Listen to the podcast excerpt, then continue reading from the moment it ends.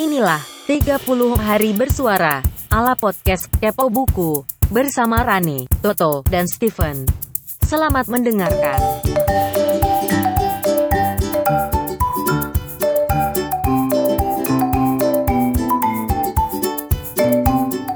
Kembali ke 30 hari bersuara bersama saya Steven di podcast Kepo Buku. Apa saja sih yang membuat saya bersemangat untuk membaca sebuah buku baru misalnya? Aku menemukan sebuah terbitan dari margin kiri yang berjudul Mempertahankan Imperium. Di sampul belakangnya ada beberapa pertanyaan yang membuat aku penasaran. Seperti begini mengapa pemerintah kolonial Belanda bersikap sangat reaksioner pada dekade 1930? Mengapa pemerintah kolonial sama sekali tidak menyediakan ruang bagi partisipasi politik Bumi Putra menjelang kejatuhannya? Mengapa Belanda tidak lagi diterima setelah Perang Dunia II? Mengapa pemerintah Hindia Belanda di pengasingan merasa berhak untuk datang kembali setelah proklamasi kemerdekaan 1945. Penelitian di buku ini berusaha menyajikan jawaban terhadap pertanyaan-pertanyaan tersebut. Menarik banget bukan ketika kita udah kepincut dengan pertanyaan-pertanyaan yang menggugah gitu. Alhasil ketika buku ini diterbitkan, saya pun sangat bersemangat untuk segera memilikinya.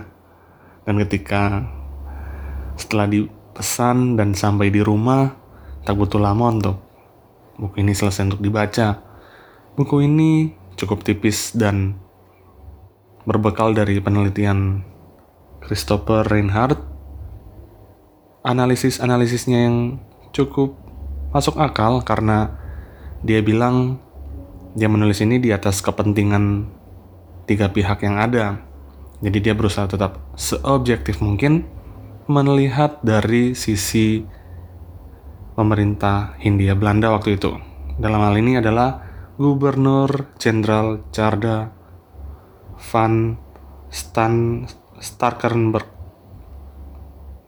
Dan inilah akhir Hindia Belanda yang sebenarnya menarik untuk kita telah lebih lanjut. Saya kemudian juga ikut merenungkan bagaimana kondisi kota kelahiran saya Ambon pada masa 1936 hingga kejatuhan Hindia Belanda tersebut. Apakah kondisinya begitu porak-poranda ataukah keadaan sosial dan politik tidak terlalu runyam seperti di Batavia? Buku-buku lainnya pun yang menjadi rujukan di dalam penelitian Reinhardt ikut saya baca.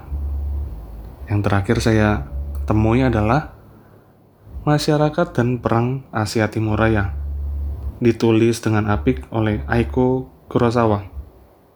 Buku ini baru saja saya baca, ditulis dengan gaya yang ringkas, karena sebenarnya buku ini seperti Perang Asia Timur Raya 101. Sang penulis menuliskan ihwal perang Jepang yang terjadi di Asia Tenggara kepada sang anak. Ketika sang putrinya bersekolah hingga SMA, dia nampaknya seperti kebanyakan orang Jepang tidak terlalu terinformasi dengan peran sejarah yang seperti ini. Akhirnya, sang ibu memberikan sebuah buku yang meringkas sejarah panjang perang Jepang di, Pas di Pasifik. Itu saja untuk cerita hari ini.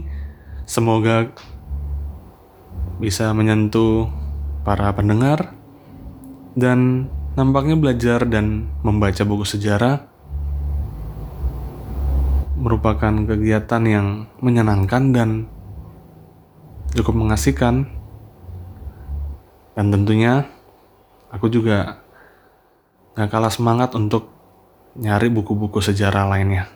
Apakah ada buku rekomendasi dari para pendengar yang ingin dibagikan? silakan tag di Instagram @kepobuku. Kami menantikan dengan gembira.